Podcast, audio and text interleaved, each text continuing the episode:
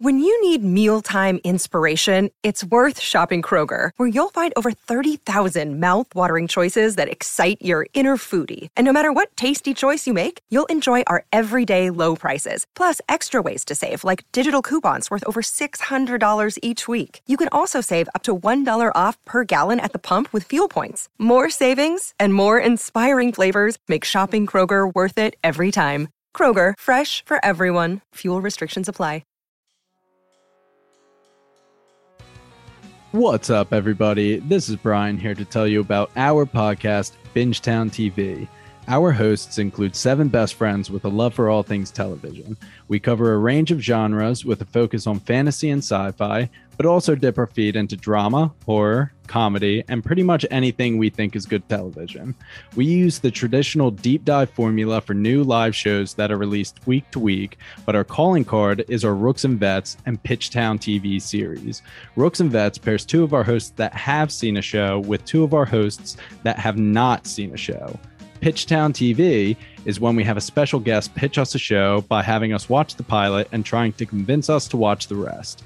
If you're craving more content on some of your favorite TV shows, then you should listen to Bingetown TV. Find us on our website at bingetowntv.com, the Apple Podcast app, Spotify, or wherever else you may find your podcast.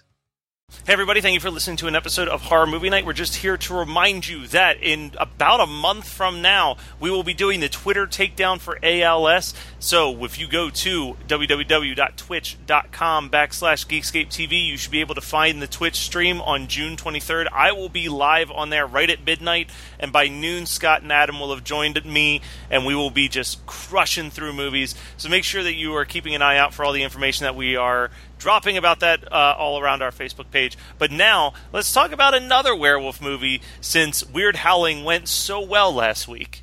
Weird howling. My transformation!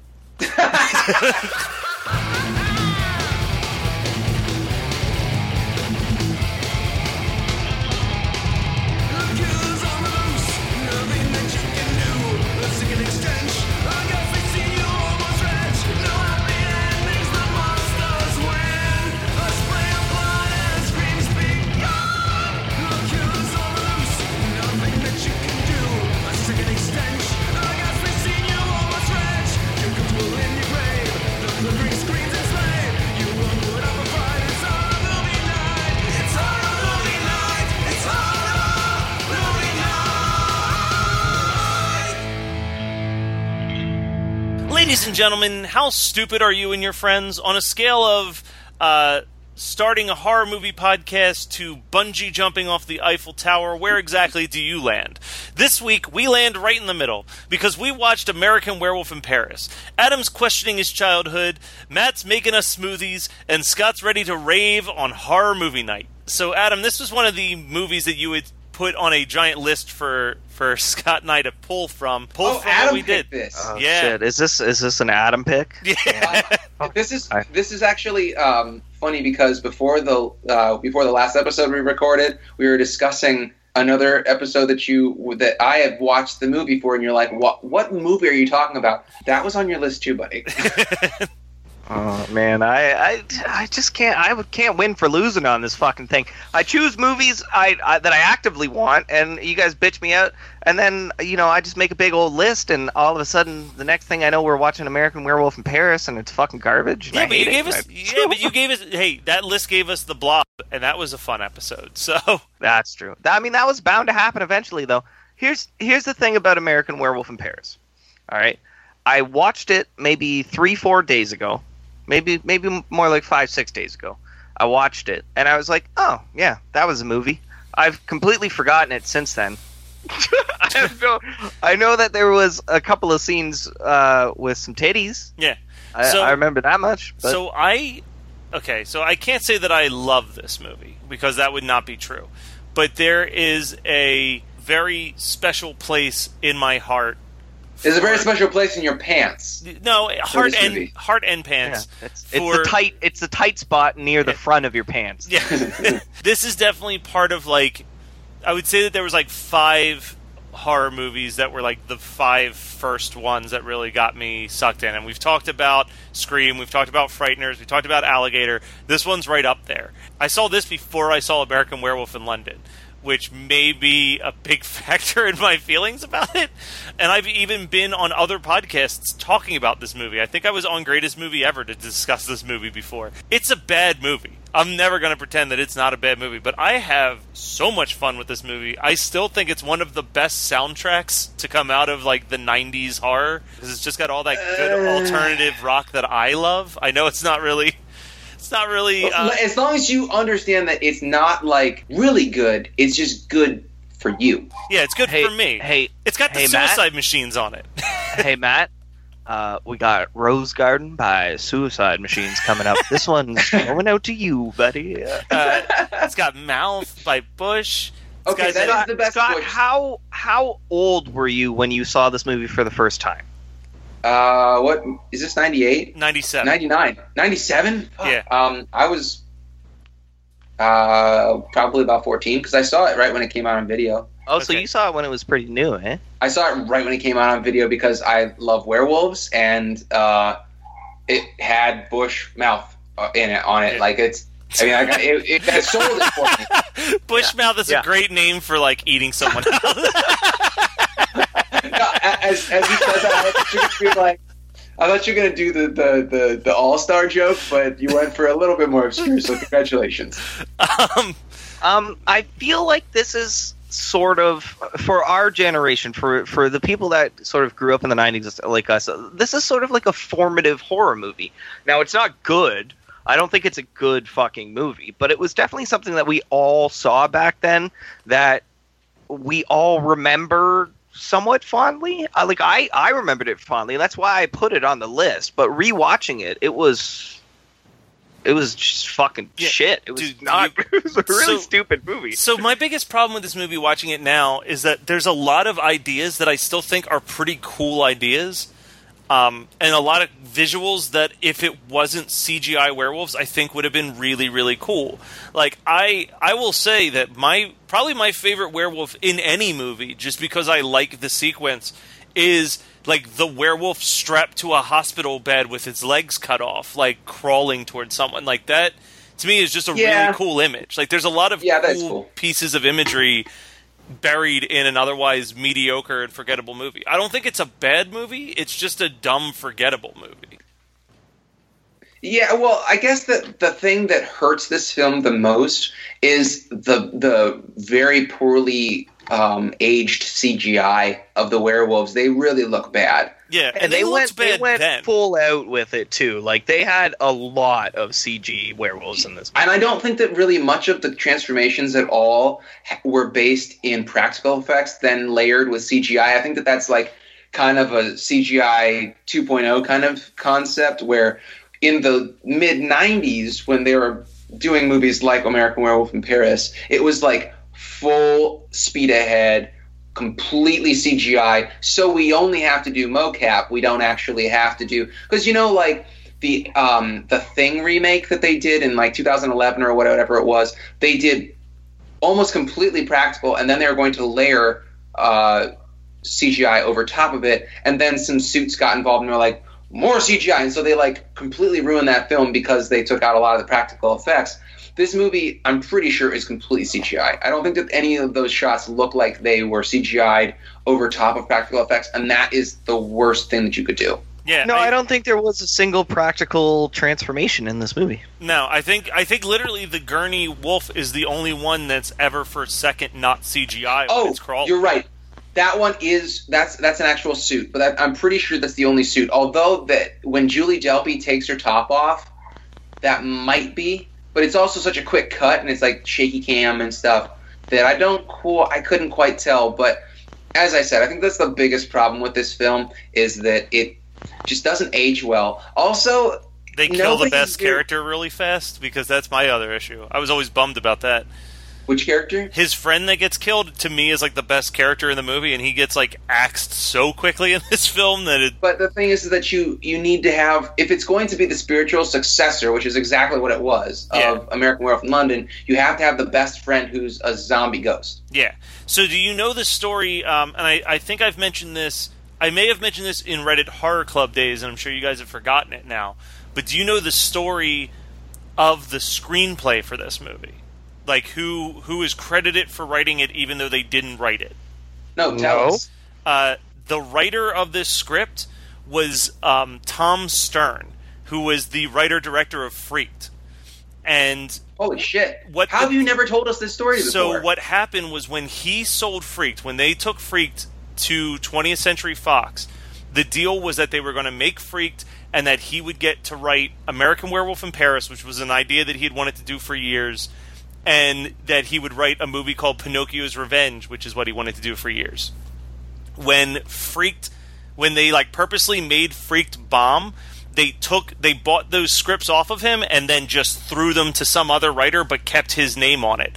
He said that there's not a single page or word from his original American Werewolf in Paris script anywhere in this movie, but like it's on his resume now for like all eternity as one of the things that he wrote. Um, because Ugh, just like wouldn't you love to be attached to this fucking map? because he was like he's like I'll tell you one thing that wasn't in my script some fucking bungee jumping off of the Eiffel Tower wasn't anywhere in mine like but it was the '90s. Stuff was so extreme back then. We had the X Games. Yeah, and shit this was is definitely- extreme. this is definitely that post grunge era where we went past like wanting to be boring slackers to being like we're gonna jump off everything like it was such like a dramatic shift um yeah this movie just it, it really is forgettable um there's there's the topless scene which we could talk about for hours uh that to me if if critters 2 was was scott's scott's movie uh that like five to ten seconds in this was mine for for a long time yeah, that VHS tape. It took a. a let's just say it took a beating. yeah um Well, allow me to embarrass myself here. Um, that was a large portion of why I chose this movie, because I remembered it having, you know, nudity in it, and, and I and I, I liked that when I was younger, when I was like twelve or whatever, when this fucking thing came out, um, or when I saw it for the first time at least. But that scene is. It's almost nothing. Yeah, There's really if nothing you, to it. If like you he took that scene out of this movie, it could have been a PG-13 film. Like easily, Easily. easily, Yeah, and he, I, I think what I was thinking at the time when I was like 12, 13 was like, I would also like to touch boobs. That'd be cool. I would If I could like do that as uh, well. Delpy's boobs.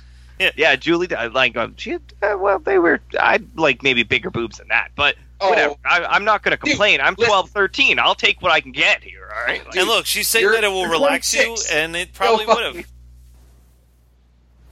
Honestly, if Julie Delpy was in front of you, I don't think that you'd be complaining about the size of her breasts. Yeah. well, I'm a grown man now. I could just pay to touch tits. So, so Julie Delpy is also uh, a thousand times better than when Tom Everett Scott finds the most obnoxious American girl in history in the middle of this movie. Yes. Um. by the way, the I, I watched this movie with headphones on, as I am wont to do for this podcast. But the entire time in my brain, all I'm screaming is Claire, because that's that's the mom's Modern Family. oh shit! Didn't realize that. I mean, Well, I've fair, only- I- had a good amount of work done. well, I've only ever had Modern Family. Like, I've only ever caught like the last like five minutes of episodes before um, wrestling comes on. But oh man, Modern Family's a decent, decent no, show. You should I- check that everything out. that I've seen, Pretty I've fun. enjoyed. I just have to like sit down and I, I feel like it's one of those shows that I really should probably start at the beginning and work my way through instead of just like grabbing random episodes. Um, because it- Julie Bowen is her name, Yes. by the way. there we go. Uh, but yeah, this movie's just kind of I don't know. It's such a weird movie because it's it's one of those. I feel like everyone has like one or two movies where it's like every part of you knows when you're watching it that it's a bad movie, and even like deep down, you probably know that you don't enjoy it, but you're just like no, but like like this the power of nostalgia just like gets you through it every single time, and that's that's this one for me. I every time I watch it, I'm more and more aware that it is not a good movie, but like I I, watch I it kind of spent the whole time. I, I spent the whole time watching it, giving it way more breaks than it really deserved. Yeah. To have.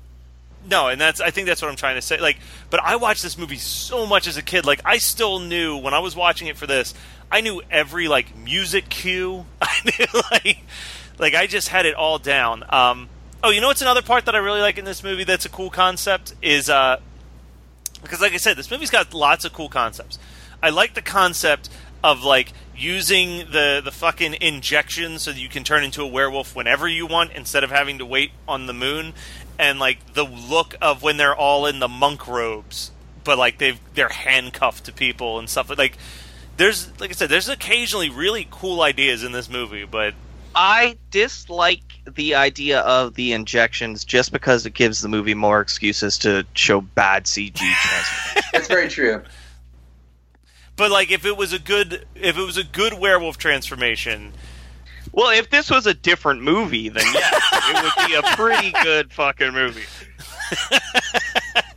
if me and you sat down and rewrote this with John Hamm as the main character, it'd be oh pretty. my God. god Can you imagine John Hamm like looking at the camera and just being like, "I'm Spartacus"? I don't know though. Could could John Hamm have the same charisma as Tom Everett Scott? Sorry, did you did you mistake this main character for having charisma in this movie? You- Dude, do you remember that like year that Tom Everett Scott was in everything and then was just gone? I remember that year that Tom Everett Scott was in like two movies, and Yeah, you watched two- them both and Two- thought two that he was in a lot of movies. love. Yes, yeah. Look, he you- was in. Are, I think you're sleeping on his best movie then, because there was this, there was that thing you do, and then there was the masterpiece known as Dead Man on Campus. hey, let's suppose how's it hanging? I did forget about Dead Man on Campus. God, fucking. Uh, you're not even British. I rewatched that like fairly recently, and that movie absolutely holds up. Like I didn't think it would, and I was blown Dead away by how funny it is- is. Dead Man on is amazing. I have. I, oh my god. Ichabod Crane, back when I had my metal band, we were going to do a fucking Matt Noonan T-shirt because that character is hilarious. Like, and and we you, we used his quotes constantly. Um, actually, can you swap out the regular horror movie night intro for this? What good is sitting alone in your room? Come feel the music play. Life is a cab. Oh fuck me. Oh, my. God. I love Dead Man I can't. my brother will every once in a while my brother will try to call me and I'll be at work and I don't get the phone call, but I'll see that I have a I'll see that I have a voicemail and I'm like, all right, let's hear what this is. And like nine times out of ten, the voicemail is just him doing Cliff's rap from from Deadman on Campus. He's like, my name My name is is Cliff, Cliff." brother of Joe. I got me some smack. I want me some hose. oh, they hate it when you do this. Oh my god. Man, we should have just watched Deadman on Campus. it would have been a better episode. No, this is this is Dead Man on Campus. Please stop. I'm quitting this podcast. Stop. I'm quitting this podcast. Uh, we'll see Stop. I'm quitting this podcast. You there, So buddy? what did you what did, what did you guys watch this week? Obviously, Dead Man on Campus. Well, Um, You're about to. I, I'm sure of that. Uh, so wait, is there anything else we want to go over with American Werewolf in I have Paris? so ma- I have like thirty fucking notes for this movie, and we have not touched any of All them. right, go crush Fucking it. Crush burn it. them down, man. Burn them down. Get get us Go. there. Bullet point one: You always know they're a doctor by their white lab coat. Where is that scientists? Doesn't matter. This movie doesn't matter. Uh, why do werewolves sound like lions? Uh, Scott Stapp is a real doucher here. That's the um, the His friend, friend, that also yeah. wears a muscle shirt. Bungee jumping off the Eiffel Tower seems like such a fucking dumb idea. Would splattering yourself kill a lycanthrope, or would you just reform from the pink goo? It's a good question. Well, Monster Um, Squad, Monster Squad would say that if it's not a silver bullet, the death doesn't hold. True, as does um, if you're a if you're going to take Blade as a uh, another monster movie trope. Uh, you can cut uh, where a vampire in half, and the the blood will recongeal. Uh, and okay, so Julie Delpy was a serious crush for me in high school. Matt feels me on that. Uh, I remember remember re- renting this tape multiple times. Uh, but then we go up to the Eiffel Tower to drink wine and not bungee. I, I forgot that they did not go originally up to the Eiffel Tower to, to bungee. It was to uh, to drink wine, uh, I guess. But then there's a Smash Mouth Please montage. end this. Kill me. Kill me. Kill me. Man, I, I hope that that doesn't become a thing on the podcast What, because you don't like our fourth host? it's A- Adam is now Cyborg from uh, Justice League. we'll call it Appum. y'all, y'all ever see that movie Her? Adam, are you going to become my lover? Uh, I look, I look a bit like. I mean, if I don't shower for a couple days, I look a little bit like Joaquin Phoenix. I thought you were going to you look like uh, Scarlett Johansson. I'm like, yeah, you do, girlfriend. Um, but we're missing the best part of this movie, the Smash Mouth montage. Uh, it, it really dates it at 1997. Um, Yeah, I did appreciate their use of fucking Smash. um, the the uh, Only song in the movie not to make it on the soundtrack too. Just side note. you, you want to know why? Because it probably cost too much in royalties. Because Smash Mouth was making fucking bank in '97. Yeah. And now look at them. now Um, people throw loaves of bread at them in the concert. Well, or their song is just the the most random. Like they have replaced Rick rolling now. Yes, yeah, All Star is it. But this wasn't All Star. It was Walking on the Sun, wasn't it? Which is definitely the better of their singles. I mean, that's not saying much. But anyway, so I mean, it's uh, all bad music. If you're listening to Smash Mouth, uh, man, you might as well be walking on the sun. Man. So I That- mean, I have yeah, quite a about that. few of their. Yeah, that albums, was pretty weak. Let's cut. Let's. Uh, let's. I quit. I'm quitting the. low energy, Adam. All right, so the best character in this movie is the um, the head of the bad werewolves who goes, "I love Americans." uh, that that club scene actually is my favorite part of the movie, though. Uh, it's kind of nightmarish when they're like, "Ooh, ooh, ooh," you know, they're in their little huddle, and then they the the strobes hitting real hard, and uh, the music gets like all industrial because it's so brutal, and then they start turning into werewolves and eating people, which that scene is cool. That I will give that movie that. This movie that. That's about the only good thing I can say about the movie. But the CGI looks bad. Um, What is that band that does the like Du Hast song? What is that? Rammstein. Ramstein. Yeah. Yeah, but this Um, is um, uh, they're It's not- called Carolina Spine. I think is their Well, name. I'm just. I'm just saying. Like, if Rammstein had been around at the time, they They definitely were. would have. Oh, been they were. They were. They were. This They was just weren't popular enough in America. yeah. It was like a year or two later. They like had Du Hast. Duhas came out in '98. I'm almost positive. Yeah, they just missed the. They just missed their big chance to be on the American Werewolf in Paris soundtrack. Um, almost, almost squeaked in there. Um, Yeah. I have another question for you guys. Why would six fucking werewolves need to eat 30 people? Yeah, yeah, it seems excessive, especially when she makes him that smoothie that has like one heart in it, right? And Yeah. that that's good. Like he's he's set after that. Yeah. So it seems like maybe they're just maybe they have like eating disorders or something. Maybe They're that's just the gonna only. binge and purge. Well, yeah, maybe that's gonna like binge a purge. maybe they don't eat until the next full moon. Like in their human bodies, they're just like, man, whatever. I'm this full. I'm all full they- from they- those humans that I destroyed.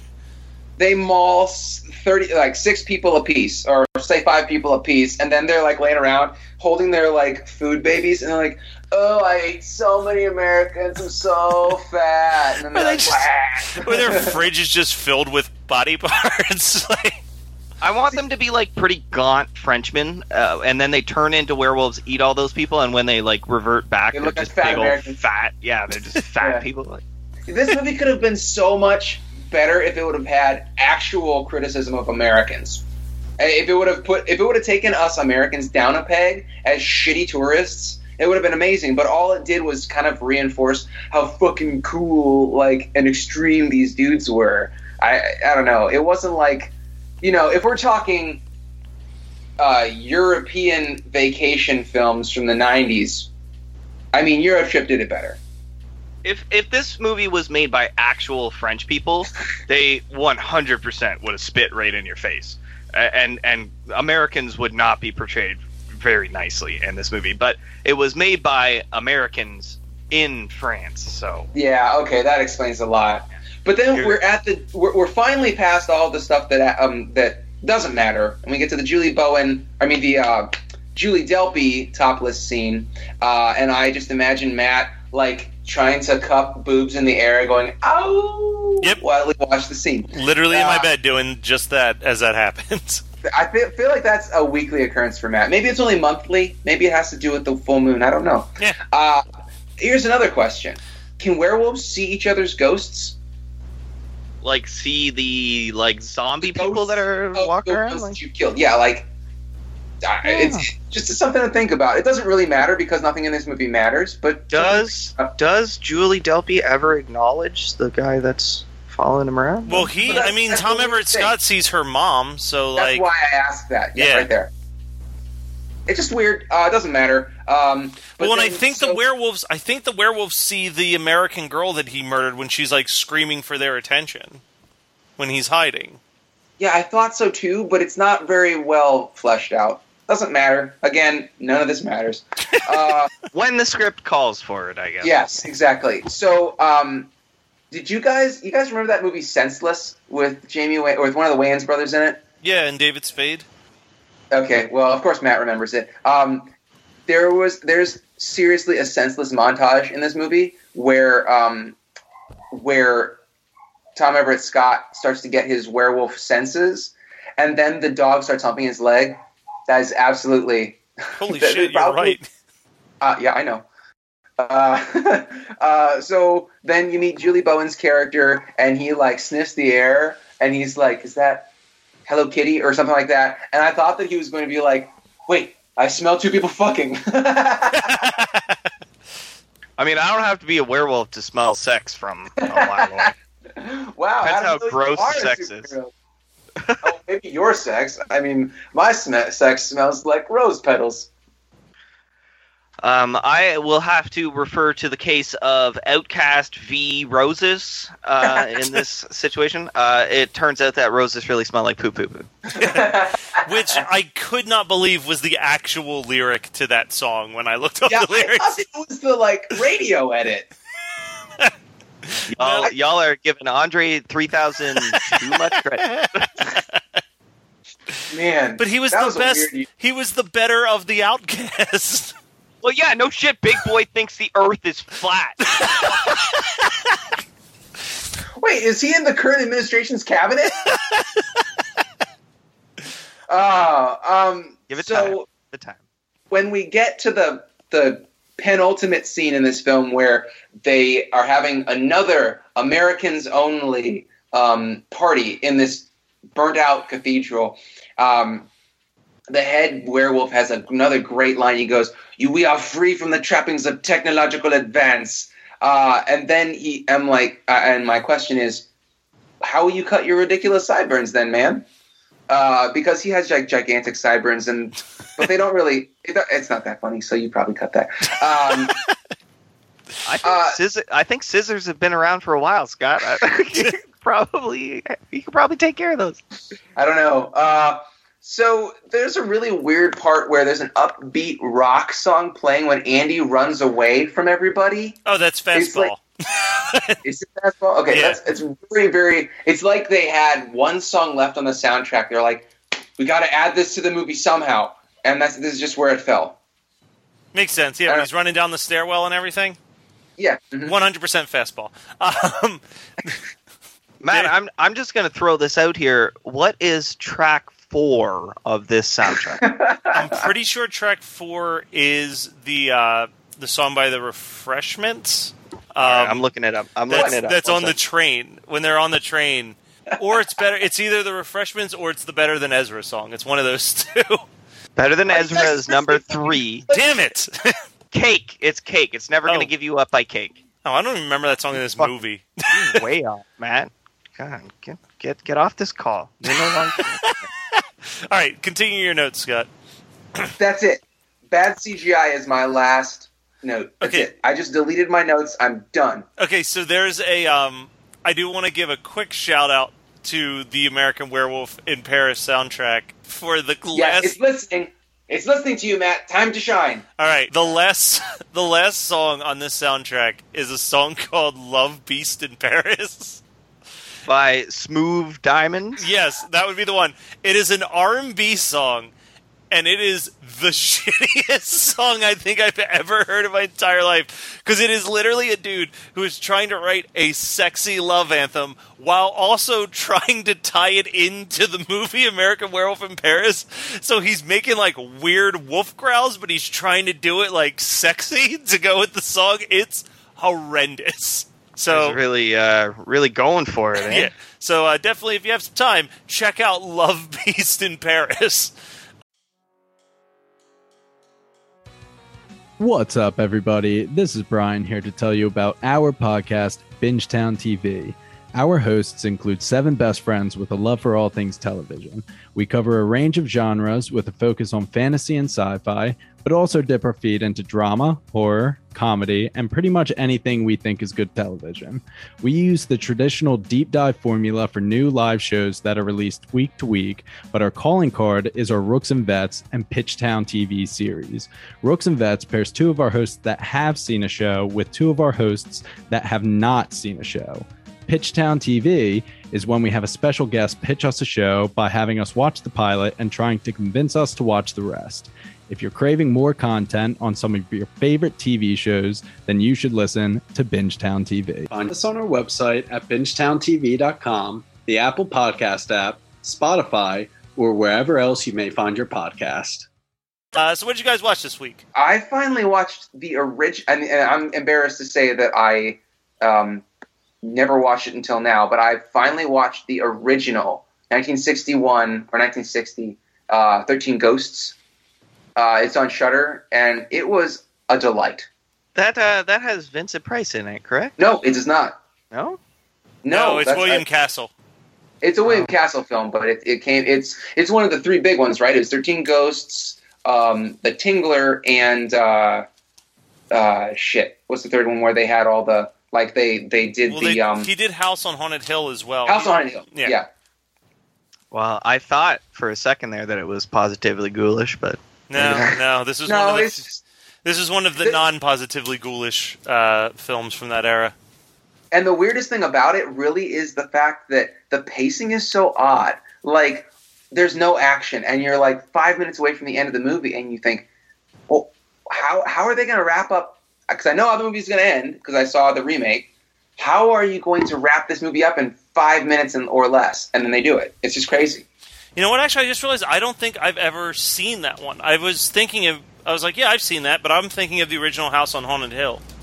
No, no. The for original Thirteen Ghosts is I don't know why I never desired to to watch it, but it's It has to be dramatically different than the remake. it's incredibly different. Yeah. It's got the same general cast in different places. Um, I will say that I would pick the remake any day over the original.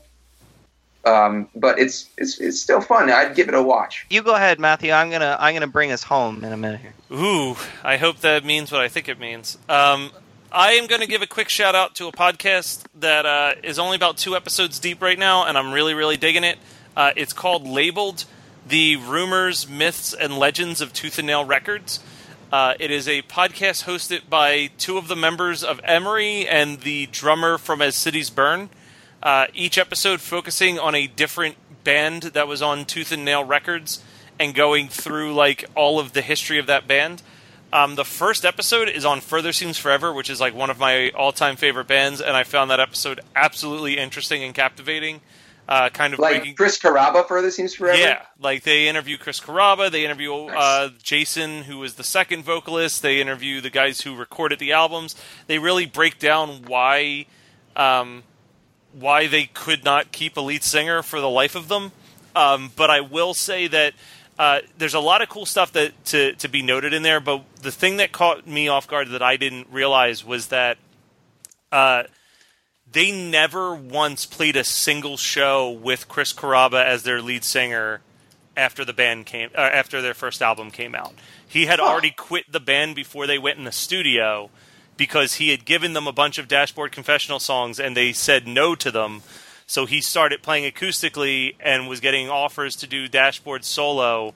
So he basically said that he would not um, record the vocals to the album unless he got released from his tooth and nail contract to go elsewhere with Dashboard music.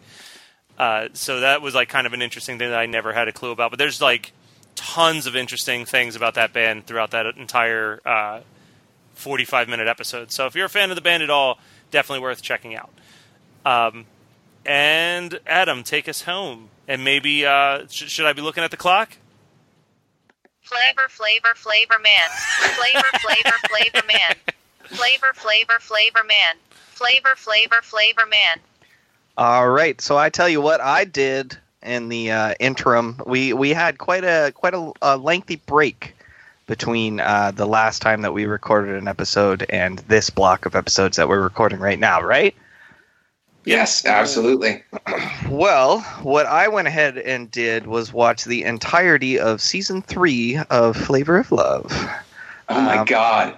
We are not done the saga that is season two yet, uh, because there's too much to, to dig into there. But um, let's let's go over. I'll just give you a general overview of everything that happened in, in season three of. Uh, and I watched it in about four days. Like I I burned through 16 episodes in four days. Just fucking slammed them right out. 45 minutes per episode, by the way. Jesus.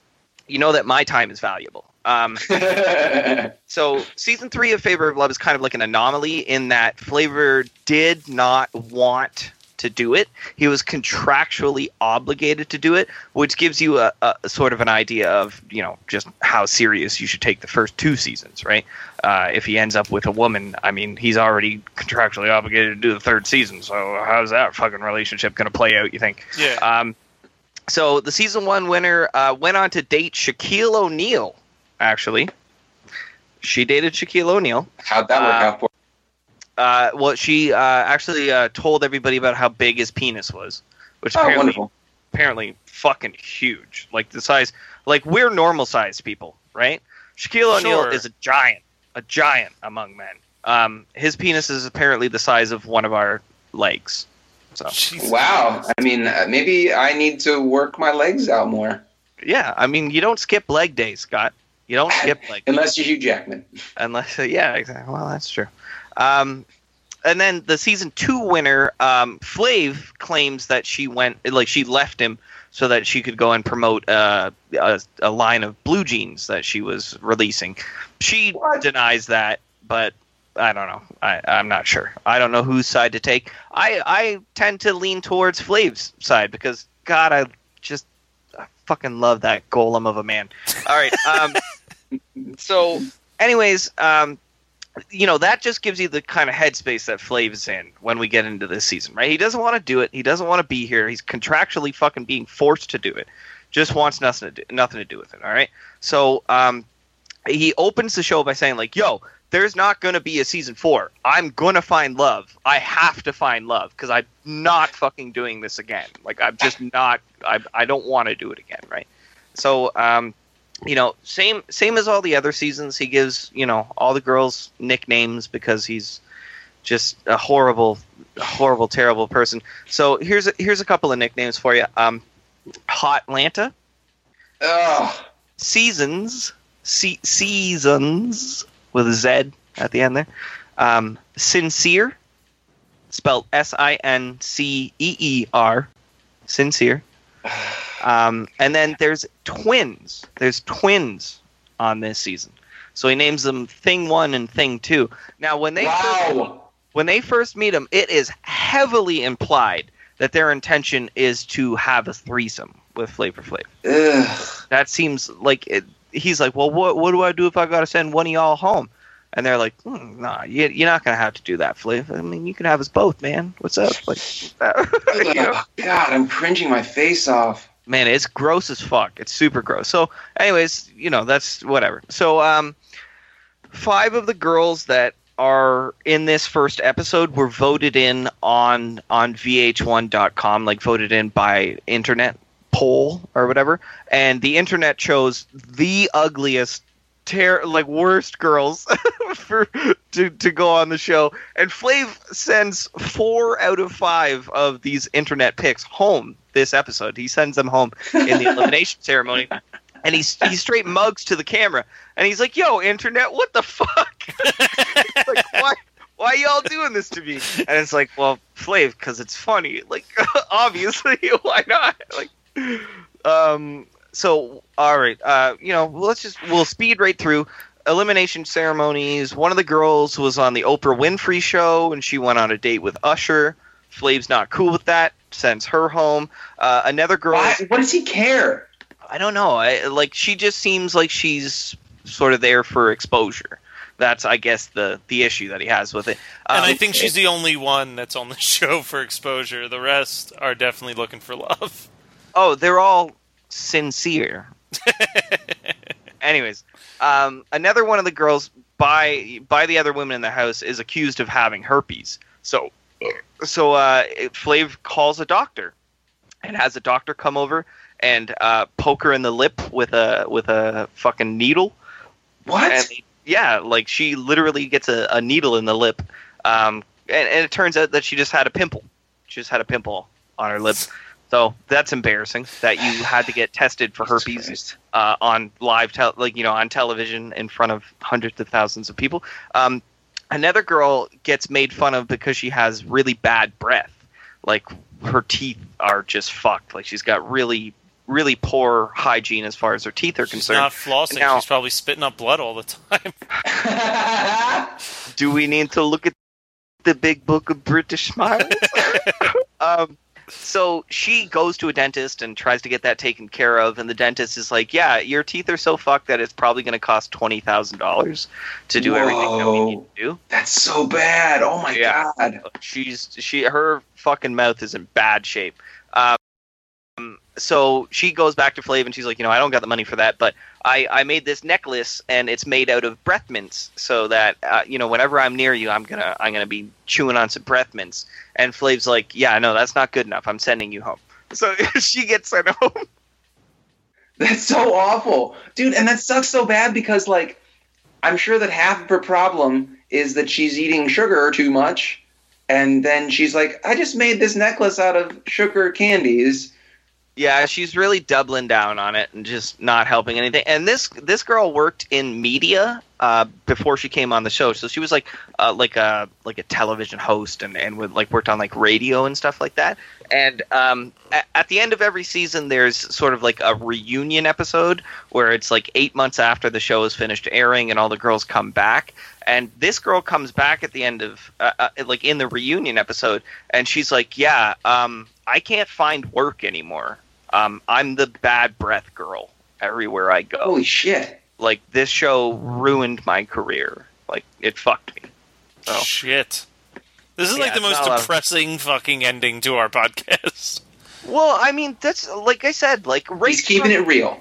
right from the get go. Flav doesn't want to be here. The whole thing's bullshit. It's just a fucking charade, right?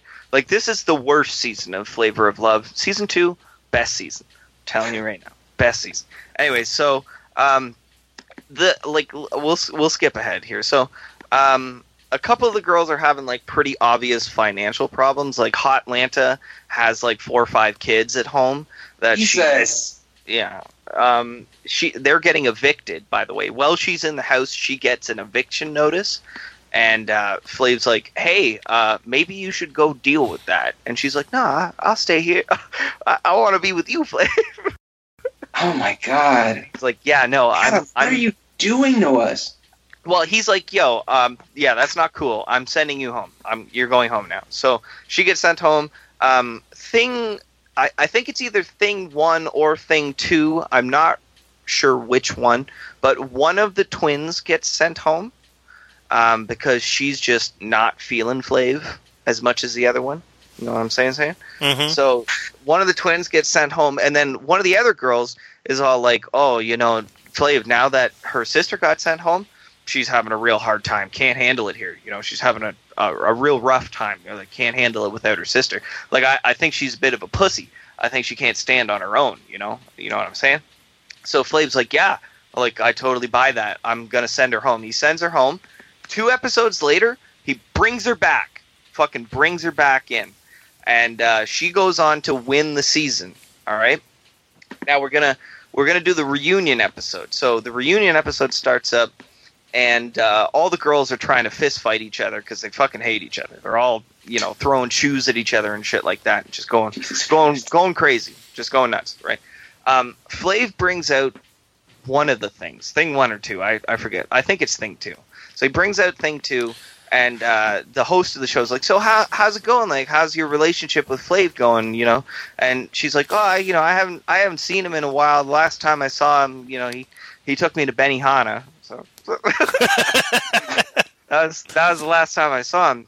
And Flav's like, "You know, I I really care about you. You know, you're important to me, but um, I got a baby mama that you know just had my kid like recently, very recently, like eight months ago, had my kid."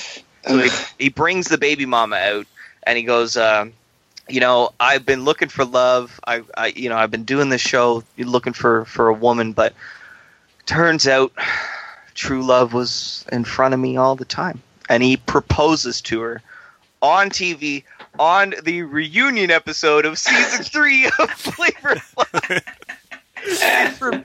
Proposes to her, and uh, she says yes. Now, um, if you guys would open up your uh, Skype chat, please. I'm going to send you some images right now. Oh God. I've never been more terrified to receive anything So- in this chat. So here she is uh, on on the reunion episode. You know when he Is it the baby mama? That's the baby mama. Okay. This is a couple years later. Oh God, this is like body horror, isn't it? Oh my God. I know, right? Like she aged centuries. Dude, did you pick the worst fucking picture that you could find of her?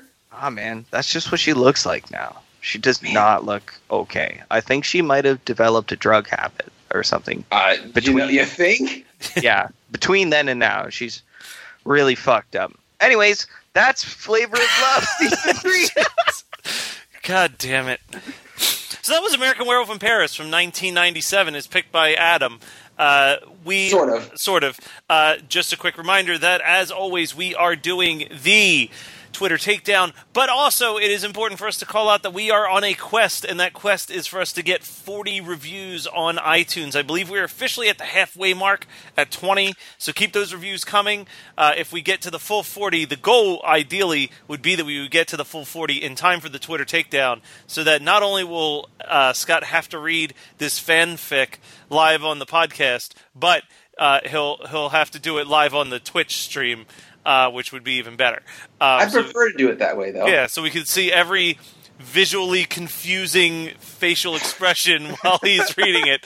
Um, so you know, get those get those reviews and rates and reviews in for us. Uh, we're we're honestly we we set the bar at 40 we thought that was a little high but the fact that we're as close like already past the halfway point uh, is pretty awesome uh, and that's without us ever mentioning it on the podcast that was strictly with us mentioning it on the facebook page so keep up the great work and uh, you know get ready for that twitter takedown. We've got a lot of cool stuff uh, coming around the corner and we will have a guest with us next week as we talk about something with like dead television zombies or whatever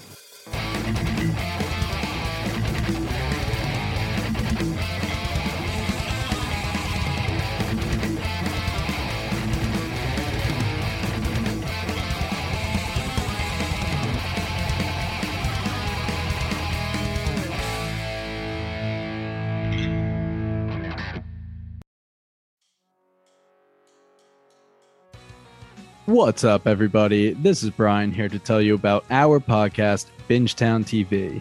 Our hosts include seven best friends with a love for all things television. We cover a range of genres with a focus on fantasy and sci fi, but also dip our feet into drama, horror, comedy, and pretty much anything we think is good television. We use the traditional deep dive formula for new live shows that are released week to week, but our calling card is our Rooks and Vets and Pitchtown TV series. Rooks and Vets pairs two of our hosts that have seen a show with two of our hosts that have not seen a show. Pitchtown TV is when we have a special guest pitch us a show by having us watch the pilot and trying to convince us to watch the rest. If you're craving more content on some of your favorite TV shows, then you should listen to Bingetown TV. Find us on our website at bingetowntv.com, the Apple Podcast app, Spotify, or wherever else you may find your podcast. You're listening to the Geekscape Network.